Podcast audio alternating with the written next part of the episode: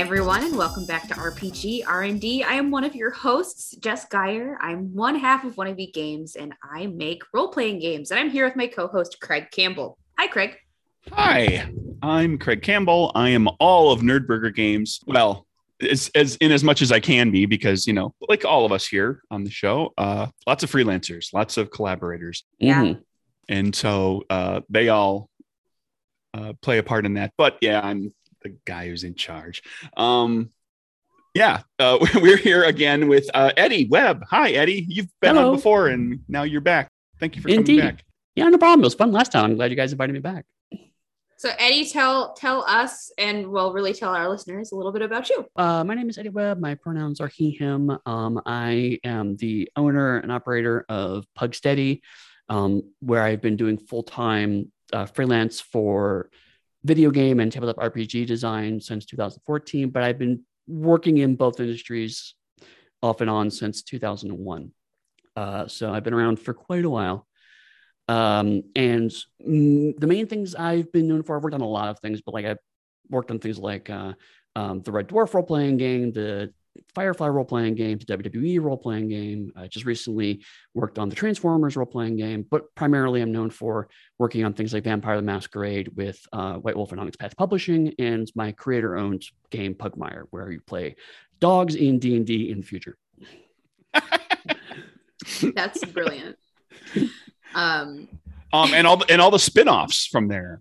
Yes, the Monarchies of Mau, which are uh, the cats, and then actually we just wrapped up uh, last year um, Squeaks in the Deep, which is the mice and rats slash Underdark pastiche. that I love, I, I love so the fun. title. Uh, that's like my favorite game title. Squeaks in the deep.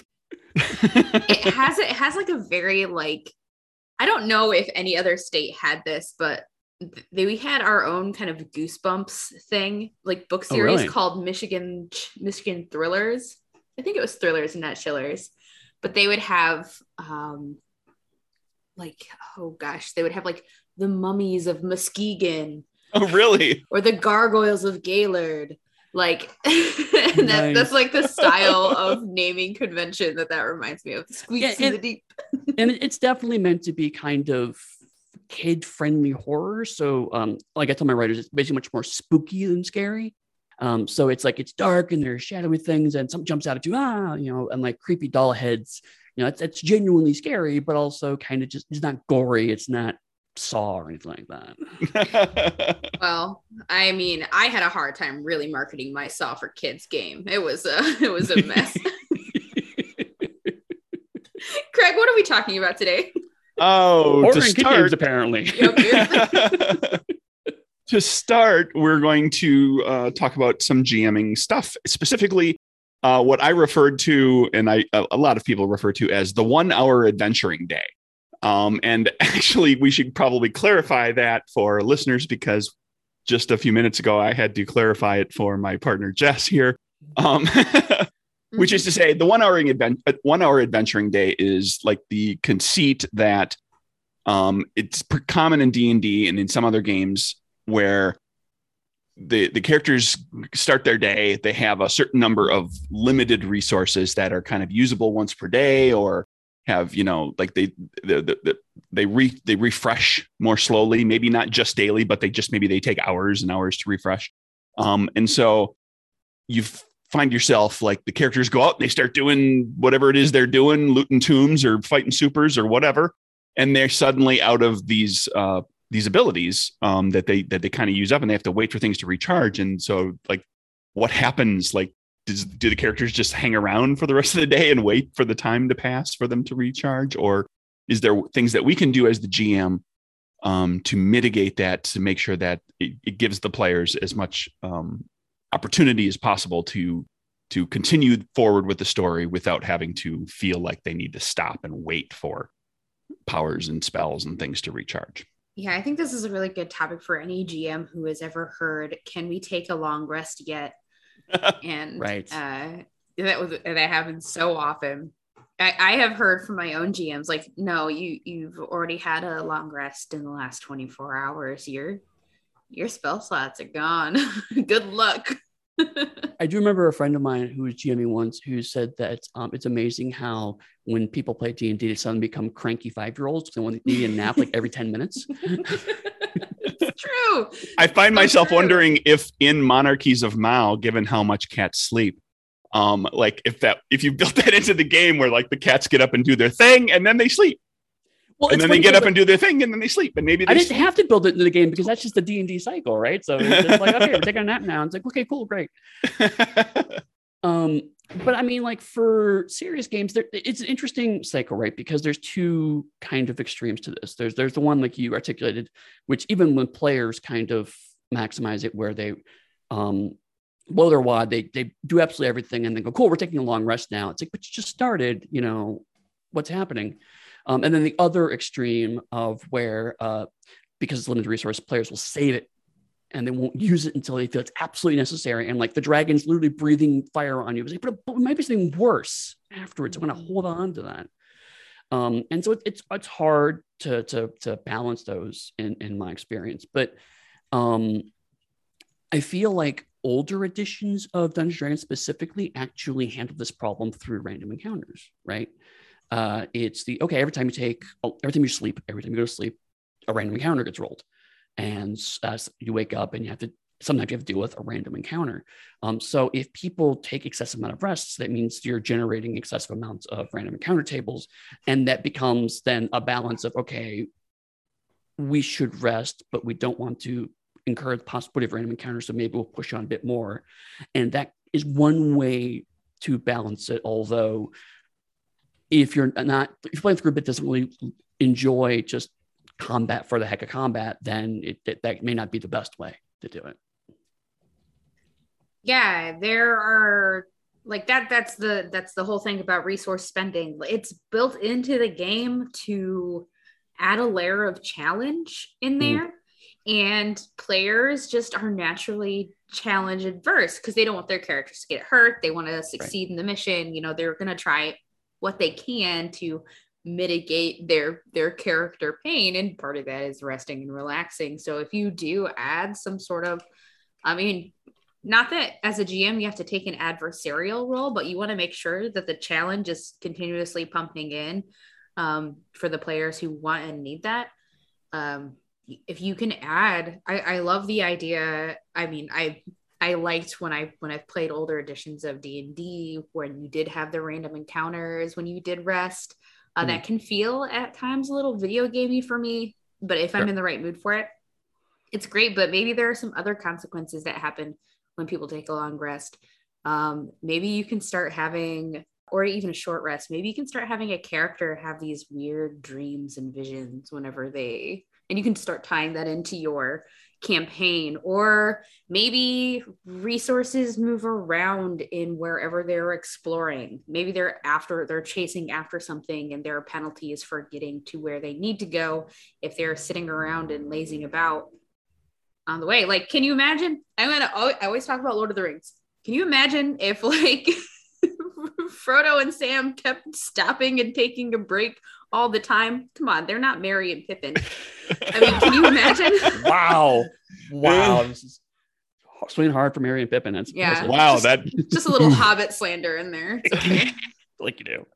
well, it's kind of fair, you know. Merry and Pippin went on like some some nature walks with the Ents and spent a bunch of time eating and singing and and then Frodo and Sam, meanwhile, are having the worst times of their life. they're trying to go as directly as possible. Well, I mean, Yeah. again, video game logic. It's like uh, uh, uh, uh, Sam and Frodo are like, okay, no, this is the main quest. We have to follow main quest. And Merry and Pippin are go, but we have this backlog of side quest stuff we need to do. Mhm. Let's go make friends with trees. But no, we, how does that get us to Mordor? It's like, but stuff. So I imagine imagine how it would have went if the if the if the fellowship had stayed together Mm. and they had to wrangle those two back on track. Anyway, oh, I mean, there's a reason why they got diverted extremely early in the books.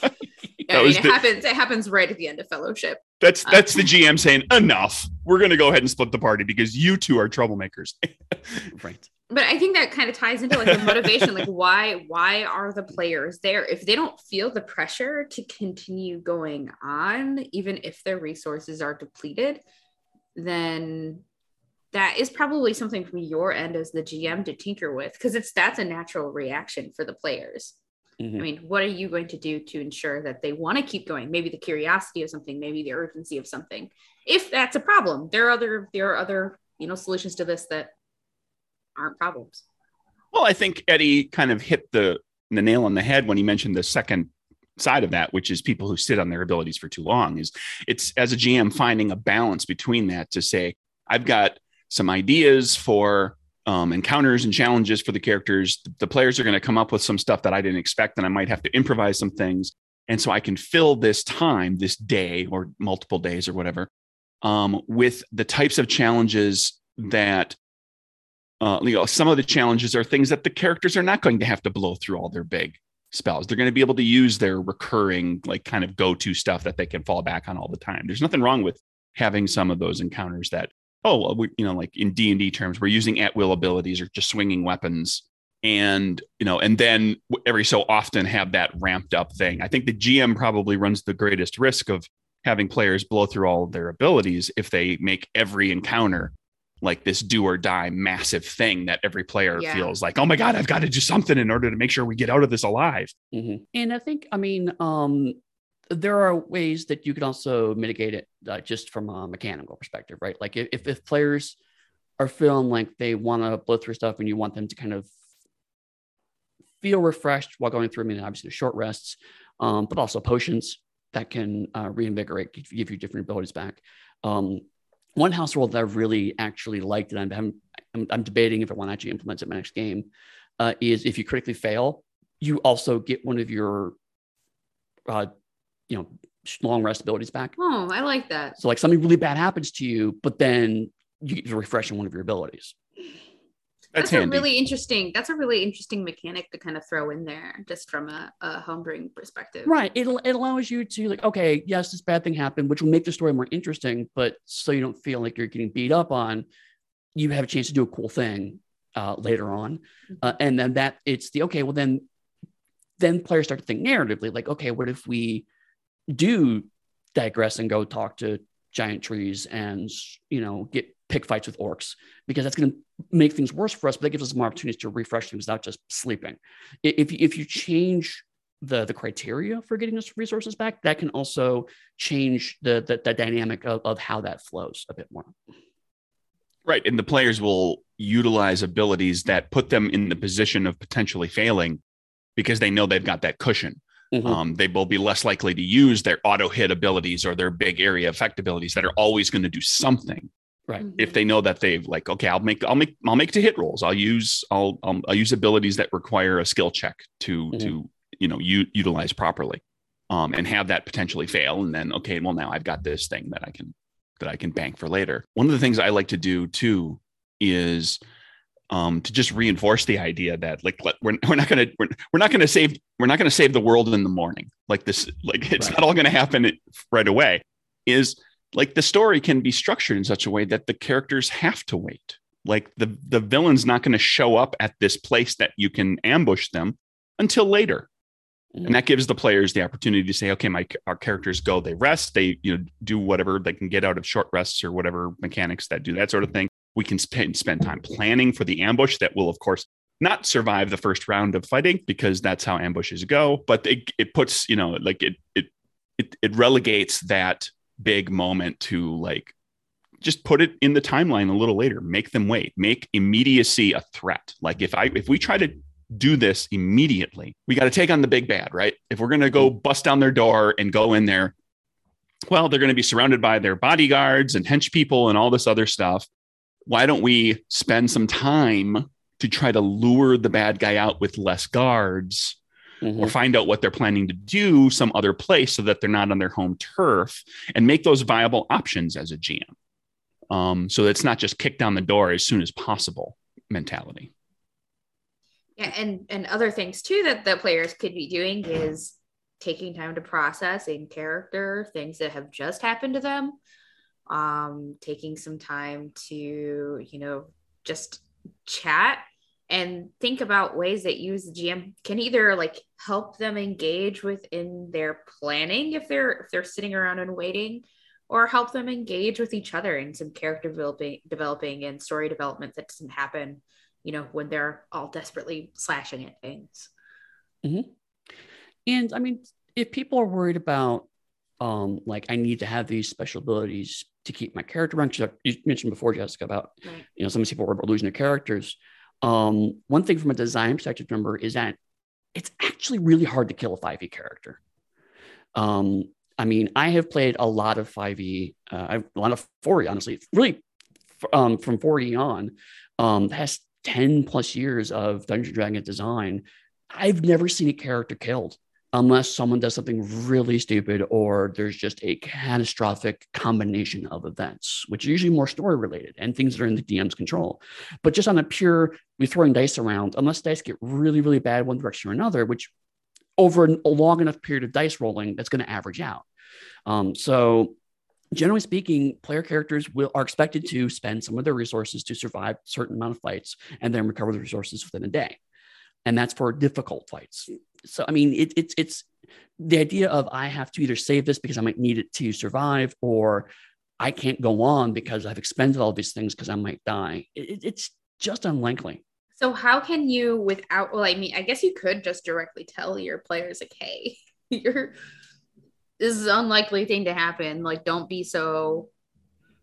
Don't be a dragon and hoard all of your resources. Uh, but is there a way to do that without directly saying it to them and revealing the hand inside the puppet? Um, I mean, I, I think there's a couple. I mean, obviously, the easiest way is to communicate with your players. Like, hey, be aware this is a thing. It'll be fine. Um, another thing is you can have a house rule saying that no player character dies without player consent. Um, so that way, it just takes off the table. It's like if you go to zero hit points, something happens to where you want to be killed. Um, if you make death saves and if you fail your death saves, then you go into a, a, comatose state or whatever. Something else happens besides death, and you just take it off the table too. And then again, it becomes a moot point. Um, inside the game, you can just kind of reinforce, especially as you go up in level, of like that's a hit that would have killed you before you started adventuring, but now you barely notice it.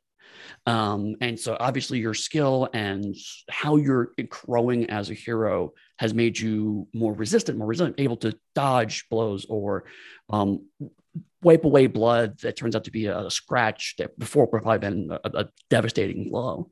And just really selling to the players that your characters are meant to be heroes, you're above average, you're using more movie logic uh, rather than, you know, how people actually live and breathe and, and die. Uh, so it's the kind of you get blown through a window and you fall down 10 stories and you get up and just scratches and a band-aid on your head and that's all that happens to you that kind of logic that's what these games are designed more and more to emulate so if you take the fear off the table whether it's through direct communication by just explicitly saying it's off the table or whatever um, that helps because one of the things I ran into interestingly when I worked on Pugmire is there's a, a small section of my players who are like, I don't want to see a dog die. Mm-hmm. And if I'm playing a dog and my character dies, what happens? Um, and uh, uh, admittedly, my first reaction was, well, don't play a game about dogs. But I, I, thought about it and I was like, well, actually, I think that's a valid concern. And so I, I just had an optional rule of like, if you want to say characters don't die, say characters don't die. Um, it, it's kind of cartoony logic, uh, but if you're trying to emulate heroic fantasy fiction, you know, characters don't die in Lord of the Rings or uh, Critical Role or whatever unless it's interesting to the story. So just being clear about that and saying this is the trope we're emulating, we're just not going to make this thing. And then you could Clark could say, actually, no, I want to make my heroic sacrifice here. Then you can make that a thing, right? You can make that big thing. Cool. You're making your heroic sacrifice. You get all of your abilities back for this scene. Use them as much as you want until you fall over dead or whatever. You can make that a big moment that's handcrafted in in the the flesh of things, and then players say, "Okay, cool. Well, then I only have to worry about it when I want to do that." So yeah, let me use my fun powers when it makes sense and when the flow of the combat uh, encourages it, rather than trying to either hoard them or making sure I'm constantly resting to get them back. You can reinforce it with players too by if you've got a player that loves to just pop off with their big explody spell or whatever, their their nova power that's going to just disintegrate people. Um, you know, sure, let them like you know put put put a challenge in there that looks like it like ooh this could be serious and then let them blow through all that stuff and then have the challenge not be that big of a deal it's like oh and now you're done Mhm. you've defeated the baddies and on you go and you're like and and you know the player will be like well now i just blew through like two or three of my big abilities. Like maybe next time i'll be a little bit more careful about it think about it. Like let them gauge help to teach them that they can they can spend the time to gauge what the challenge is going to be like and Mhm. realize that they're going to get through challenges um, where they don't have to use up those abilities uh, that they can like they can go a round or two and see you know oh this looks like we're going to wrap this up Yeah, pretty pretty quickly um, now that said every so often you can spring it on them and have like well you didn't use the big thing right at the beginning and that really you know that hurts you. Um, you know you do, do mix it up. Don't make everything predictable for the players but you know but don't do it. You know you- you're not you're not you're not doing it to as a gotcha don't don't take that mentality of this is going well i'll really get them this time. They'll look it'll look like a nothing threat and then it'll suddenly explode on them because they didn't use their big ability just to wipe out all the little kobolds or whatever. Use it as uh, just like it's like this is just a different type of challenge. We're going to have like a number of different types of challenges and one of them is going to be that something that looked innocuous suddenly got really out of hand. Mhm. and you just do that every so often so that it kind of shakes things up and the players have to adapt and um, change their strategies Yeah, I, I think also from a GMing perspective, like you might worry that if they haven't used some of their resources, they're coming to a really big fight completely refreshed, or they're coming to any challenge completely refreshed.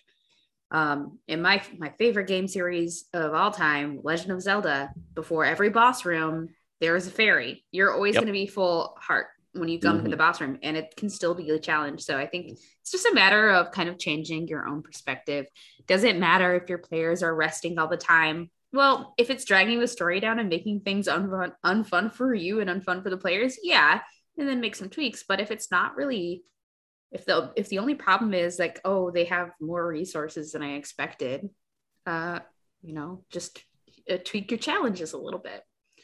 What can you do there? What can you do to make it more interesting? Or what can you do to make the non-resource spending stuff more interesting too?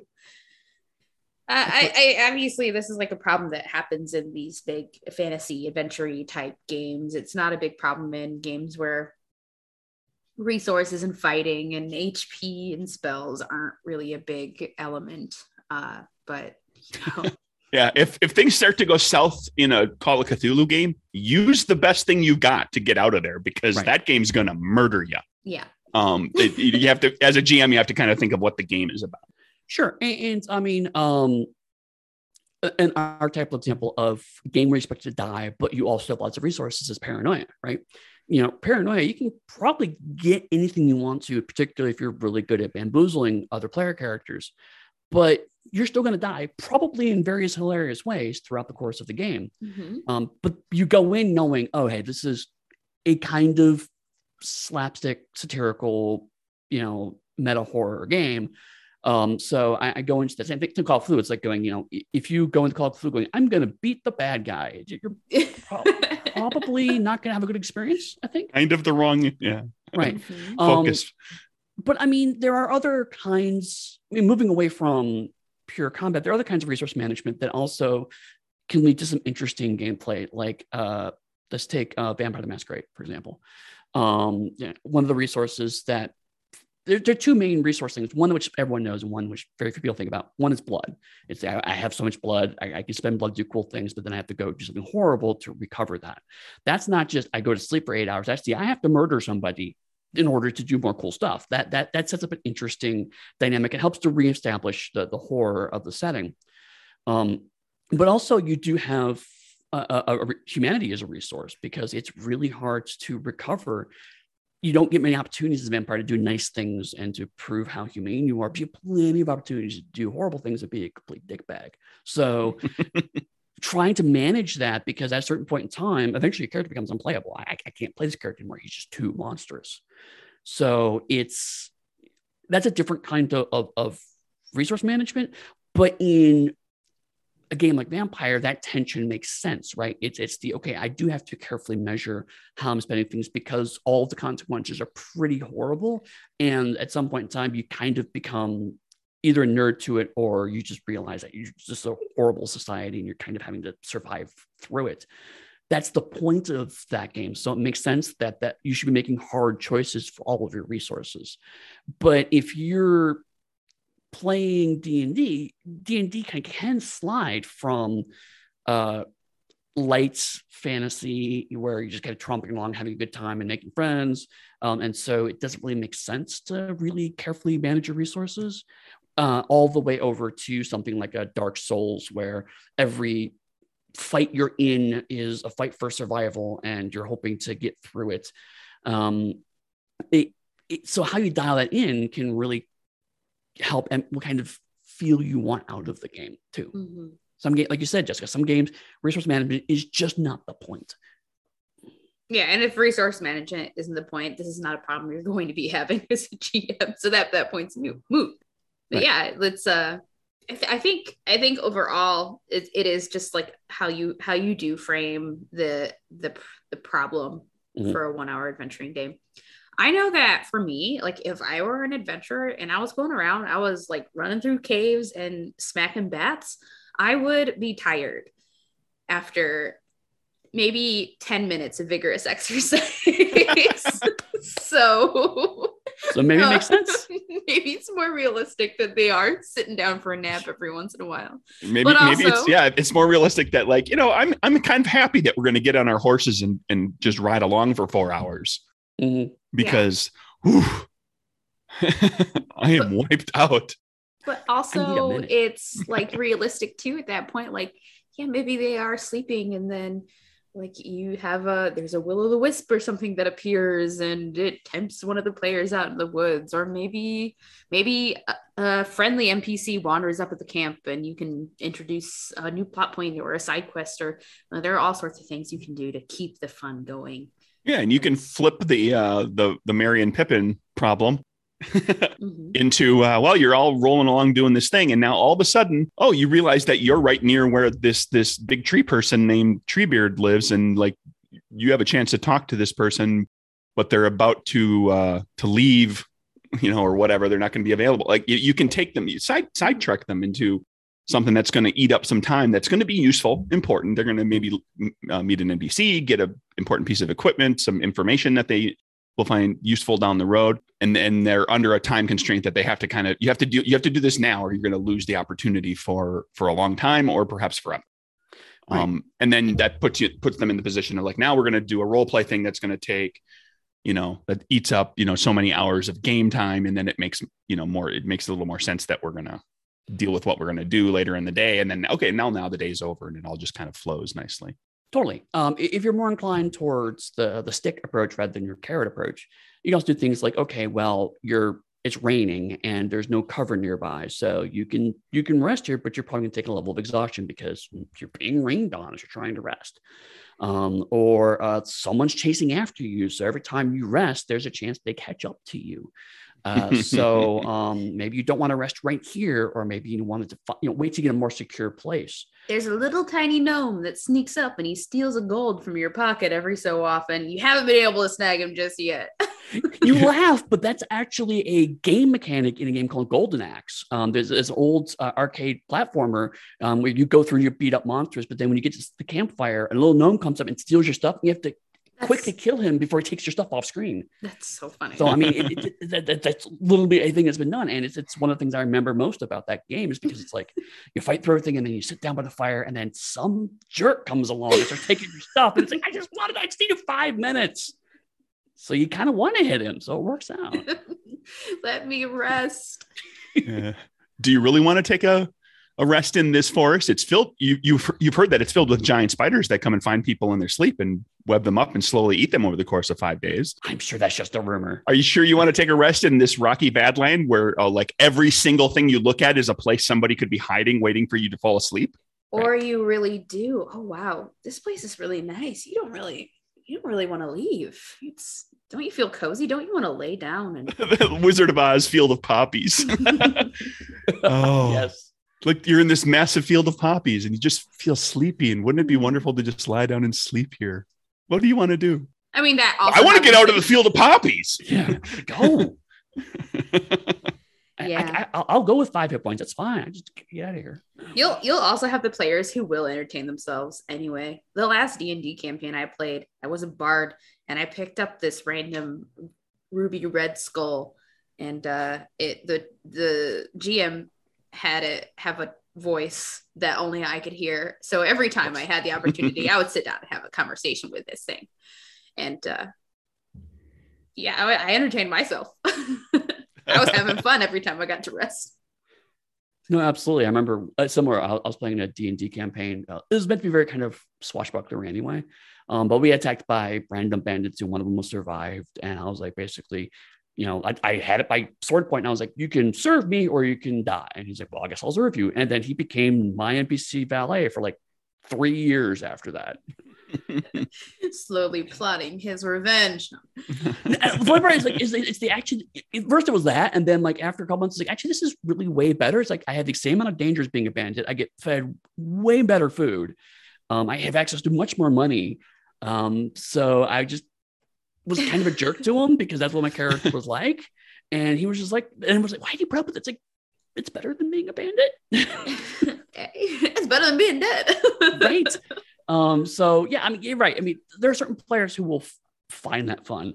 Um, but in my experience, when people are worried about the one hour workday, it, it's primarily because they're they're they're they're they're scared that they need to be at maximum capacity at all times in order to accomplish anything to accomplish. So either if you take it off the table or disincentivize that or incentivize other ways of approaching it, I think those all of these tactics can help to kind of smooth that out and get a, a, a nicer uh, ebb and flow of resource management. Well, there you go. Well, speaking of a one hour workday, that's about how much time I have that's good for working for me. and this is my wet method of segueing into our Nice. our game design topic. Time management. Yes. Oh, time management. In the in the in the year 2022, I think most of us only have like one hour where we're good the whole day. Yeah. I mean, there's a lot that goes into it. Like how are you how are you actually feeling today? And that's going to determine how much time, how much good time. Um so I have a really hard time with time management. I always Mm. have. It is it is part of my brain. Uh and I have found something that kind of works for me when I'm when I'm like actually in a good brain space. If I'm in a bad brain space, I have to recognize that and then Mhm. I just know that I'm not going to get anything done that day. But I know and I set a realistic amount of time and I underestimate it a little bit. Like, okay, I have two hours of good work in me today. Mhm. I'm going to set an, a, a timer for an hour. I'm going to work. I'm going to take a quick break and then I'm going to go back to the work. And uh, this is my method. It's called the Mhm. Pomodoro technique Yes, I love the Pomodoro method. Yep. and it i mean i don't know i just it works again when i'm when i'm in a good day it works really well for me because i have an endpoint for my time Mhm. um whereas like with the pandemic like what what you were mentioning um and i'm just kind of like springing into this whole topic without a very good introduction for it but like No, during, the, during the pandemic we haven't had like any sort of outside for a lot of us any sort of outside pressure or schedule to Mhm. hold ourselves to like our whole calendar our whole everything is blended together and that can make it really hard to sit and work because it doesn't feel like there is an end goal it doesn't feel like Mhm. time is passing when you're working it doesn't feel like like you don't even have some of like for for game designers you don't even you haven't even had like some of these like set dates where like oh this is when gen con is happening. This is when origins Right. is happening. Like you don't even have like those big calendar days to hold yourself to. And that can be really destructive to time management particularly for people who are neurodiverse. Uh, it's just it's been absolutely time management ruining so making sure that you have like trying to do your best to create your own internal schedule i think is like a big first step Absolutely. the other steps i don't know i'm really bad at time management Honestly, in my experience, you've got one of the hardest parts of it nailed down, which is recognizing a, a couple key things. Um, before I launch into that, um, uh, to kind of step back, uh, I part of my life I spent as uh, working at a, a video game studio, and and so I learned a lot about making software. Um, uh, and my wife has gone on to become uh, was a Scrum manager and uh, has spent a decade helping teams to manage their workflow and their time. And I've learned a lot from just watching her and also working with her. Uh, and during the pandemic, we, I, you know, we at Alex Path had lots of freelancers who were also in similar places struggling. Um, and so I actually put together a small class for them to kind of some of the tips I had, and of course they gave me some tips, and then I learned a lot about specifically said uh, neurodiverse folks and how they sometimes struggle with it. And also I, I I pulled out for me a lot of tips, but I think the number one thing is uh, uh, no set of parameters, no book you read, no YouTube video you watch is going to be a perfect fit. You have to kind of constantly tinker to find what works for you. Mm-hmm. Uh, so a lot of the things I talk about are why I make the decisions I make rather than here's my method, apply it. But um, the big things, like you hit a couple of the big points, which is recognizing uh, how much your mood affects your workflow. Uh, uh, similar to our D&D characters, as we were talking about earlier, if you've just fought off a huge dragon at 9 a.m., you probably are not going to be at your best for the rest of the day. So maybe you should be thinking about taking a, a, a bit of a break uh, before you you move on because it's if you do a lot of heavy work in the beginning that may not you can't keep a kind of workload constantly especially if you're not in the right space um, also uh, it is harder to start something than to stop something so a lot of times when i find myself going i just don't want to work today uh, if i force myself to say uh, uh similar to Pomodoro, i use 25 minute pomos um, so it's like i can do 25 minutes of work i can do anything for 25 minutes uh, and so I'll do 25 minutes. And if after that I'm still not feeling it, okay, maybe this is another day I get some productive work done. But 85% of the time I do that, I can usually then keep working uh, because I, I, I, starting is often hard. Uh, but really, you get into a big part, which is not only time, but also workflow can seem endless. Uh, uh because the example I give is let's say you have two tasks for your day, which is check email and write book. And on paper, they look almost identical. It's like they have the same number of letters and everything in it. You know, they they they they very easy to feel like those are identical in your head, but they're clearly not. So um, you have to break down tasks and do what I call weighting. It's something I've stolen from uh, software development. Uh, so um, try to break down to the smallest possible task, something you can reasonably accomplish in your workday and then weight weight those accordingly. So like right re- reading responding to one email is a very tiny task.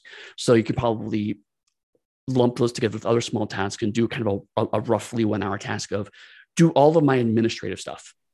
And that's going to be like checking email. I, I, I update Twitter. I, you know, check check uh, comments for RPG, what have you. Just do all of your stuff at once, and then you're done for that for the day uh, and then okay, I'm gonna I have to redline this book. Okay, well, it has 12 chapters, so I'm actually going to focus on chapter one today. It's pretty short, um, so I could probably get through that today, um, and then plan all that out and what you write down in a book. Uh, I use uh, software called Trello, which is a great website that's free. It actually mm-hmm. has little cards. Some people use post-it notes to put them on their wall. Whatever works for you, but then you can see what that workload is. And then once you're actually seeing that workload, it's okay, I have either, oh, it's not that much, or okay, this is a whole lot, which is usually the latter. Um, but then you can start to go, okay, so what can I reasonably accomplish today, this week, this month? And then you instinctively start going into prioritize, prioritizing. It's like I could spend my time, you know, fixing this problem with the book, or I could spend this time arguing with someone on Twitter about how fonts work. And when you look at it that way, it's like, okay, well, obviously the book takes priority. So I should really be focusing on that. Wait, hold um, on. and sometimes, sure. Sometimes I'm not going to lie. Sometimes the answer is no, seriously. Uh, for my mental health, I need to yell at somebody on Twitter right now. I mean, that is sometimes genuinely the answer. Uh, uh, um, I mean, you know, and there are times where it's like, I there's a whole bunch of emails that I'm sitting on. I don't have the brain power to write today, but I have the brain power to go through this this chunk of emails for an hour. And so it's not the work you wanted to do, but it is work. And so when you beat yourself up for not doing the work that you wanted to do, you go, okay, but I did something. And that's easier, I have found from talking to my other neurodiverse friends, that's easier to kind of take and, and build a case around in your own head rather than I did nothing today. Yeah, it's it's really challenging for for me and for a lot of people who like have ADHD or um and people I've like anyone who suffers from like suffers from anyone who has struggles with um, executive function, mm-hmm. figuring out what the task that is going to be easy and what task is going to be difficult is a really hard thing to do. And sometimes those really quote unquote easy tasks are really difficult. Sure. Um, especially when there's a lot of emotional baggage tied into some of those easy tasks. What's the subject of the email? Do I have to tell somebody no? Do I have to ask somebody something? And then I can sit there and I can worry about if that's the thing on my to do list at the top, I might sit there and not do it and then actually like literally do nothing right. for a whole half hour, a whole mm-hmm. hour. Mm-hmm. But, but, if, if there's I, like five I, things yeah. on your list and you can go, okay, I can't do that now. What's next on the list? There's and I just two. have my I have my work time. And if I don't finish my to-do list within that work time, that's okay. That's why I love the Pomodoro technique. It works for me at least. Mm-hmm. Like I this is my work time. It doesn't matter what I do in the space as long as I'm working. When I'm right. done, I'm done and also like um uh, uh for the, the sizing, um, you know, I use uh, Fibonacci numbers. Uh, that's just because I learned that because I worked with a bunch of computer nerds. So of course that's you know a math thing is what I picked up on. Um, but um, I, I, had uh, one of the ones I've seen people use is T-shirt sizes. And I have a friend of mine that actually did a great system where uh, they use colored T-shirts, uh, and the color is the priority, and the shirt is the size.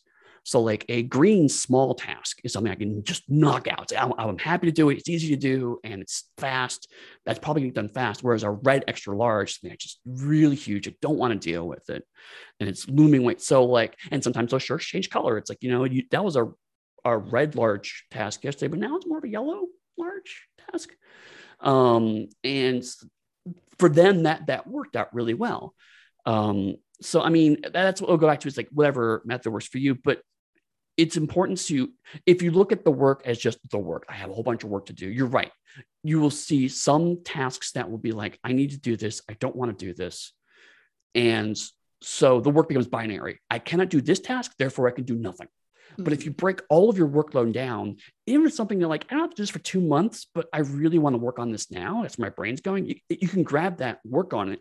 Yeah you're not working on the thing that maybe you're supposed to do but something that's due much further down is already gotten started, that's still progress, it's still momentum, and allows you to use the time you have in somewhat a productive way, even if it's not the productive way that your brain is telling you you need to be doing it. The the the t-shirt thing that you were talking about feels a lot like, you know, scaling thing, you know, or or state being able to stage things, like knowing that I've got a lot of lot to work on this one, but I don't have to focus on the fact that this thing still needs a lot of work i can take a big chunk out of it and feel mm-hmm. okay that it's now closer to completion. And so i'm i'm staging it down. And then ultimately when as you're staging things down you're also going to find opportunities to clear the item off the board. Now this yep. is done and it's gone. Um, i literally ran into that this week. I'm working on a bunch of stuff but in particular writing for two games. Game a is going to likely kickstart be published whatever faster earlier than game b Mm-hmm. But game A has more to work to do on it, um, including um, so a, a, collaborator has to do some work. Mm-hmm. So I'm also on their timeline. Um, game B is like publishing further down the road. It needs they both need to go to playtest, but game B was very close to me having it in playtest form. So I just punched it out just to mm-hmm. get it off my table and say, okay, that's done. Even though it's a little further down the road, it's done. So I've done like now when I go to start something else, I don't feel like, well, I don't have seven things on my plate anymore. I only have six. And eventually I'll only have five. And like mm-hmm. I've, I've rotated some things out to like I can fine, just put it in a playtest early, or I can sit on it and say, well, it's it's done enough, and I can set it aside and I can deal with you know getting playtesters down the road. So yeah, getting things, finding the wins, like you know, clearing mm-hmm. things off the board is is useful because the the size of an individual project can be daunting but then like like eddie said like the more projects you have to go like it, it becomes like well what what do i work on? How do i prioritize? Well like if there's not an immediate deadline i like to just like clear something just get Yeah. something done because then i feel like i've accomplished something and gotten gotten you know uh, mo- moved forward a little bit and then the next the, the next thing doesn't feel quite as daunting. And, and uh, one thing I, I definitely learned, and admittedly, this is something I- I still struggle with, like to today, even, but um, the idea that when you make a plan, that plan is not ironclad. That plan is just the plan for now. It's just a current plan, and it is okay to fail your plan. It is not okay to fail com- fail out. Right? It's not okay to just not do anything. It is okay to fail your plan. So it's like I plan to do A, B, and C. I did not get to A or B, and I got a little bit of C done there's a difference between okay i got d e and f progress versus i got c done and then i just stopped right? So i because i didn't do a b and c i failed. No you plan to do a b and c stuff happens.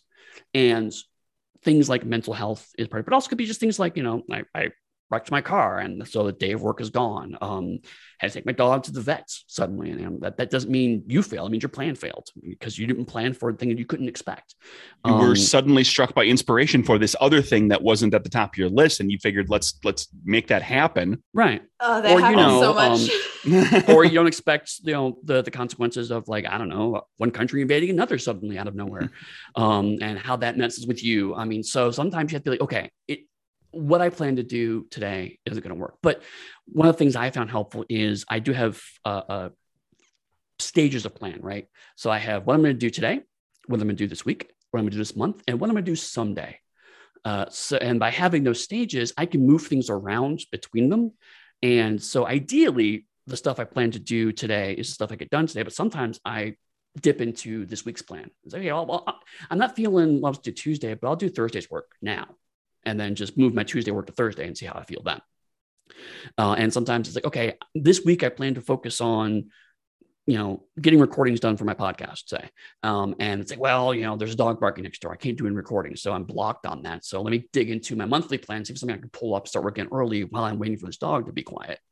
And because I can't do the thing I plan to do today. Uh, so, and then someday is the okay, I do want to make this, I do want to work on this, but I don't see that happening anytime soon. So I want to write it down and keep it somewhere. So I know that I'm committed to still doing this thing but it doesn't have to be right now. And so I don't have to think about that right now. And by putting it down somewhere concrete, um, your brain doesn't cycle on it. There was a study done in Russia about 100 years ago. Um, uh, a man was studying waitresses. And one thing he noticed is that uh, waitresses were more likely to remember your order if they hadn't delivered it than when they already had. And what he found through that study is that people, when a, people consider a, a task to be closed or documented somewhere else, like in a bill, their brain immediately says, "Okay, I don't remember this anymore." Unless I specifically make effort to force myself to remember it. But if it's an outstanding thing, I will continue to remember it. Uh, and so, if you have 25 tabs open in your head of all things you think you need to do, you're not focusing on all 25 of those equally. But if you say, okay, here are 24 things that I don't have to work at right now. Here's the one thing I'm working on right now. Uh, for the for this Pomodoro, for this one hour that I've committed to myself, I'm working on this one thing in front of me. I don't have to think about these other 24 things right now because I have written down somewhere that they will be worked on.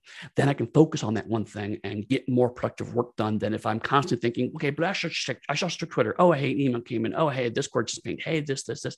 If you say no for this hour, unless the world's on fire, I'm doing this one thing and I can check that Discord and email and Twitter after I'm done with this hour.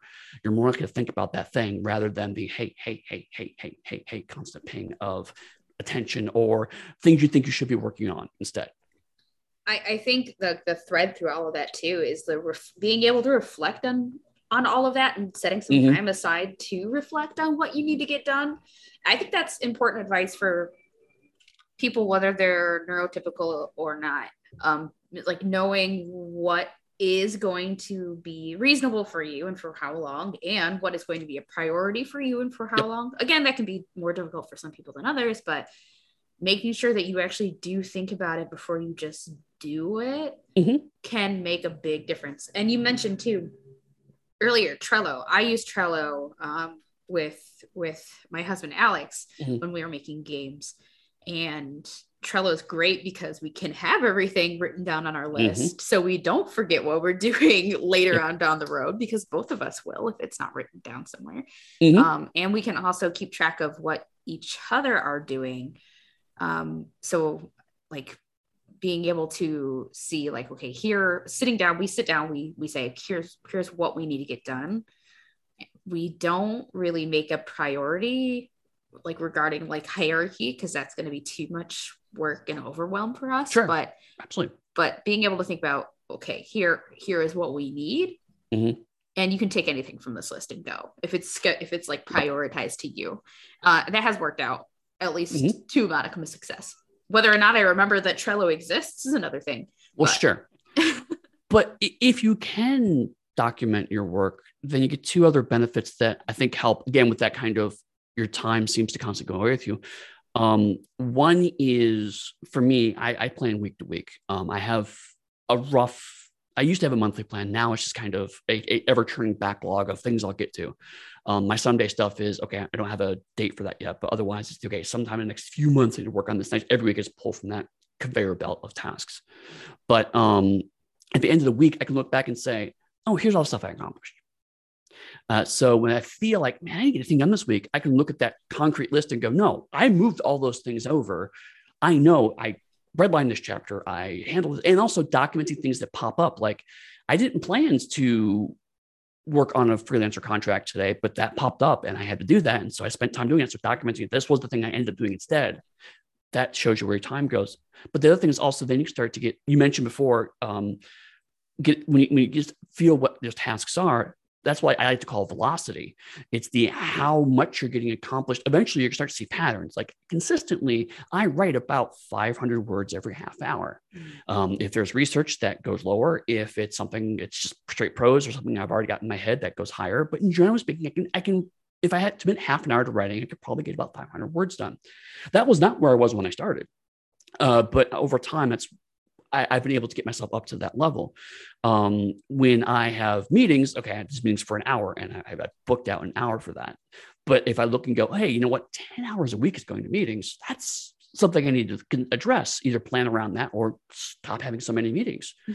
Um, so, I mean, when you see where your time goes and you see how you're spending your time, that can help you to, to whether you have two hours a day or like me, I have a full work day. But it doesn't matter if you have I'm going to work, you know, two hours in the weekend, even seeing, okay, every every weekend I'm spending two hours on this, two hours on this, two hours on this, two hours on this. And then you're going, okay, I should, I feel like I should be using those two hours to better use. You can see where that time's going. Um, don't beat yourself up. It's not the, the I have failed. It's the, okay, how can I be better? How can I constantly improve? Because you're always going to fail and you're always going to succeed. So it's just a matter of learning from those failures and doubling down on the successes. That's, that's all you can do. There's also something great to be said about the dopamine hit of checking something off of your to-do Oh list. yes. Oh, it's so good. So that's another benefit of document it so you can cross it off. Yeah, that's been good. when I clean my apartment, I I write down everything. Like I'm like, okay, I'm gonna do because I hate I hate doing it. So I'll write down, okay, first I have to clear off the table, then I have to wipe down Mhm. the table, then I have to dry the table. Oh, and I I will cross all those off and it feels Yeah. so good. also i think some broad generalization kind of stuff like and again this is going to be unique to the person so you have to find what you, works for you is doing what you need to do in your life to make sure that you have the energy and the Yes. focus that you can put towards stuff so Mhm. get the sleep that you know you need eat food drink water take your meds spend the time with self-care recreate relax watch a movie take a walk whatever it is that you do that allows you to unwind the thing the, the low key things that don't eat up a bunch of your energy anyway but that allow you to feel like okay I've I've enjoyed myself a little bit and now I've got this thing that I need to do but I haven't drained myself Mhm. before I even get to it. Um and that also goes for like figuring out when like for for Eddie you're dealing with this like on, like on a daily basis. For those of us who are doing part-time stuff what what time of the day Yeah. is your most productive. Mhm. figuring that out. I love working on things on saturdays and sundays at like seven o'clock in the morning. Mhm. spend a few hours in the morning just crunching through doing whatever i need to do. I, I'm, I'm up. I've had breakfast. I've had a uh, you know just a little bit of time because I'm, I'm an early riser. Mhm. but I, you know i'm up and about. I've i've relaxed a little bit. I've had breakfast. I've got the most energy that i'm going to probably have all day. Mhm. And um and and just get things done get some things done and then you find yourself like you know spending the rest you know what, whatever at whatever point you stop working on that, or if you take a, a, a longer break or something, you feel like you've accomplished something. So you don't you don't spend the entire day. At least I don't spend the entire day thinking, oh, I still got to do this thing. That may not work for you. Like some yep. people are not morning people. Um, if if you know if you work a day job and coming home and, and working on game stuff is what really relaxes you and you really enjoy it like you know make sure you bring that energy home you know don't drain yourself at work and then come home and you know maybe maybe the evening time is the best time for you um, I also um, don't tell my employer, but um, I I work I I throw stuff down on paper. I just jot notes to myself. I put stuff into a document. Like when inspiration hits, like if you've got some manner of like we we, we all live in a world where you can be walking or you can be walking around with a uh, like a little notepad, a little electronic mm-hmm. notepad in your pocket. Um, or a lot of us work at jobs where we're at a computer anyway, or you can just have a notepad, you know, physical notepad and pen handy is you know like if, if inspiration hits and you know it's not going to impact your life it cause a problem with your job or work or you know what's going to what's going on in your life like yeah like I, I crunch out little ideas i come up with some of my best ideas for the game stuff that i'm working on just like out of the blue while i'm doing my day job and i just like oh i got to just take a couple, minutes and jot that all down right. and then i can flush it out later um, and actually you, it's it's some of your both those things actually lead to an interesting point, especially if you're working on creative work, like a lot of freelancers in the industry are. Um, the reason why we tend to get ideas like when we're driving or we're in the shower or we're on walks or whatever is because, again, it's been found through studies that creative impulses tend to work better when you're slightly bored.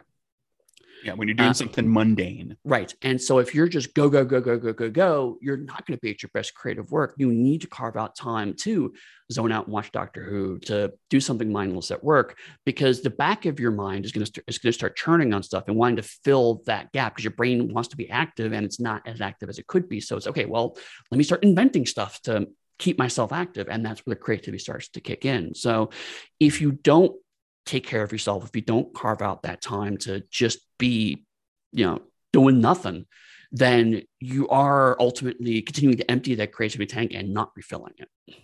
That that is so true. I I mean, I'm a teacher, so my day is filled with me constantly having to uh, be active and talk to people. And there's not mm. a lot of downtime, but some of my best ideas have come from when I am uh, either proctoring a test or you know monitoring quiet student work. And i am like bored to tears because mm-hmm. i have to like i can't like do anything else because i have to make sure that they're not cheating. Right. Oh man. I've had some of my best work and then sneakily write it down somewhere. Absolutely. Mm-hmm. um, for many of those two decades I mentioned, um, I, I have used um, Moleskine notebooks, so little black notebooks that had the uh, um, ribbon around to keep hold it closed, um, and, and, I just for years, I would just shove one of those in my pocket. And then, yeah, something that happens, I would pull it out, jot down some notes. Um, and then as soon as I could get to a place where I can then transcribe them into something that's not just random words, that it's helpful because otherwise, next day it's like chicken explode fish. what, what, did I want to go for there? Yeah, it's like yeah. jotting a, jotting an idea down after you just woke up from a dream. You suddenly had an idea in the dream, and you're yes. half, half awake, and you, you write something down, and then you look at it when you the next day when you get up, and it's like chicken scratch. I actually had that once where, where, I actually dreamed designing a game, and I woke up and the first thing I was mad about the fact that I had to actually do all that work again. Um, but then I tried to write it down, but then I had like you know get ready for work and all that stuff, and then by the time I got back to it, it's like I genuinely have no idea what was going on in that game. So it's like ah. I, I it ended up turning into something that was mildly interesting near the ends because I had to kind of solve those problems again myself. But you're right; it is trying to to capture those moments, but but you can manufacture them. Uh, so. Uh, a lot of times when I'm outlining uh, a new uh, product or whatever, is I will just shut all my other computer stuff down. Um, I'll pull out a notepad and I'll just sit in my chair and just stare at the wall. And the first five minutes is like, you know, going through, you should be doing, you should be doing that. But I had to quiet all that down. Uh, because I, I have slowly convinced myself that this is actually part of the, of the process. Writing sometimes is not always banging banging on a keyboard. It, it's the thought process. And so I sit and stare at a wall, and then I just write stuff down. And the, the first pass is always garbage. Um, so I jot down the immediately comes to mind, and then okay, well, let me get rid of some of this stuff that doesn't make sense. And then what, what if I tried this? What if I tried that? And it takes about an hour or two But then I start getting decent ideas and then stitching them together. And at a certain point in time, it's okay, the ideas are coming so fast, I can't write them down fast enough. So I have to move to a Google Doc or whatever. And then I'm actually doing the writing that I wanted to do. So it took me an hour or two to get there, but I had to do that by doing kind of nothing and doodling and writing random words on a page until I eventually got there. So, so yeah, sometimes it, it, it staring at the page as you were isn't always helpful. You have to completely break away from it. You know, I, I there's plenty of times where I'm like, I, I'm struggling with a creative problem. And so I'll take my dog for a walk and walk her for half an hour and then come back. Okay, now I think I figured out how I want to do this. Breaks. That's why Pomodoro is great. Yep. It No, has I- a break that- built in. Pomodoro method is genius and it's anyone who's not familiar with it, just Google Pomodoro. We've told you basically the entire method, but it, it's worth Googling because it's super simple. Um, you don't have to buy a massive book to learn it. It's like four steps. Um, and it's it's really, really great. and it is something that also like i said it does work for a lot of people who are neurodivergent um it i don't know i don't know what it is about it but Well, I mean, I, I have a friend of mine who's also uh, has like uh, seems like like you uh, has ADHD and executive dysfunction, and one thing that Dave mentions to me is that uh, if they find that they have drifted off topic, like Wikipedia hole or something, that ding, the external thing stopping, will help pull them out. Yep. Whereas otherwise, they'd be doing it for two hours and not realize they've done it. Yep. the the the hypo hyper focus train is real Mhm. and uh, it can be used for good and evil uh, And I've I've I've heard some people too. You might also consider um, writing sprints, mhm. which Oh, is kind of the idea of a short period of time where you're going to just sit down and write it, write something. Mhm. It might be utter garbage. It might go nowhere, but it gets the juices flowing. It's a way to kind of help just kind of get yourself in the zone to do that. You can do that. You know, you take take ten minutes, write ten minutes off, come back ten minutes, write, and maybe you know, there there can come a point where, especially for people who sometimes have a hard time just getting themselves motivated to go long term, is it just gets you in the mood of Mhm. doing stuff. Even if like, okay, I'm just I'm writing a thing that like here's ideas I have for other games. Just idea, Yep. idea, idea, idea. Just get stuff down on the page. Feel like you're accomplished something, accomplishing something. Um, it gets the juices flowing. Um, and then there may come, you know, hopefully, knock on wood, there comes a point like a little bit later where you're like, oh, you know, like I'm I'm, I'm accomplishing these things. I'm doing I'm doing all right here. Like I'm gonna get going on this project that I know I need to, you know, spend some time Yeah, on. a, lo- can- a lot of you times build just up- getting started. Just kind of build yourself up to that. Yep. Or just continue jogging after your sprint sometimes that happens too and sometimes you're you're literally you can literally do the work itself in sprints. Like i'm going to sit down i'm going to punch out i'm just going to write. I got to start i got to do 10 pages describing this wonderful kingdom i'm going to have in my game. I'm going to spend 10 minutes just a bunch of stuff about the kingdom. Just whatever i've got ready in my head to go. And then i'm going to go take a break. And then i'm going to come back and i'm going to punch through a bunch more and just do it in little pieces um, Mhm. i do a lot of my design in, in small chunks like that and that's actually it's funny because like the, the the the eternal writer debate of outlining or just doing a free form and everyone's got their own method but i live by outlines for exactly that reason because it's like the topics maybe like I need to do A, B, C, D, and E, but like my brain's really focused on E right now. If I don't have an outline, I don't know how to get to E. So I have to get through the other four steps to get there. But with the outlines, okay, I know I have 500 words devoted to this topic. I could just jump to there, write that in. I may have to rewrite a chunk it later when the other pieces fall into place, but I have something down. I have a sense of where I want to go. Um, and so, yeah, if you're bouncing around, it's okay, but I want to work on mice right now. Let me just jump to that and kind of nail those down. And like, okay, I'm going to figure out how to combat. Okay, I just have a really good idea for combat. Let me just get that in. And then I can start fleshing in the pieces around it. But again, if you have an outline, you know, okay, here's the constraints. I've got to get it within this small window, as opposed to I have 150,000 words I can fill. I can do anything I want to, which means I can do nothing because it's so overwhelming. Mhm. Yep. I I feel that 100%. Prob- problem solved everybody yeah, Yes. that's that's been solved. as soon for as as soon as we're done here we're going to just all go right back to diving into working on something right No, I'm going to clean my bathroom closet actually. Um that'll be my task for the day. If I get that done, I have been accomplished. Um There you go. yeah so uh thank you eddie for coming and talking you are you are so like you you sound like an expert on time management i feel like like i need to shadow you Only because I've been self-employed full time for eight years. So it's the if if I hadn't figured this stuff out, I would have probably gone back to McDonald's or something at this point, so I had to figure it out. I mean, good for you for having that because so many people found themselves not necessarily self employed, but on their own schedule for the last two years. And True. that is uh, terrifying. So, Eddie, mm-hmm. what are you doing with what are you doing when you are not managing your time? What are you doing within those blocks? petting my dog. It feels like that's all I do. Um, no, uh, um, I mean, uh, a lot of my work these days is through uh, Onyx Path Publishing. So um, check out theonyxpath.com. You can get a lot of the sense of various things I'm working on. Uh, the most recent one is uh, we just wrapped up a Kickstarter for Trinity Continuum Anima, which is our cyberpunk slash uh, lit RPG MMO uh, tabletop role playing game. So you can play characters who are themselves playing characters in an MMO. Um, it's very trippy and very fun. Uh, but also, um, uh, if you want to take a sense of the stuff I work on on a regular basis, uh, you can go to my website, pugsteady.com, P U G S T A D Y. I'm also on Twitter at pugsteady. Um, and uh, when I'm not talking about RPG stuff, actually, um, just recently I started a podcast with uh, Chris Spivey of Darker Hue Studios, where we decided that we were going to not talk about role playing games at all we're done with it.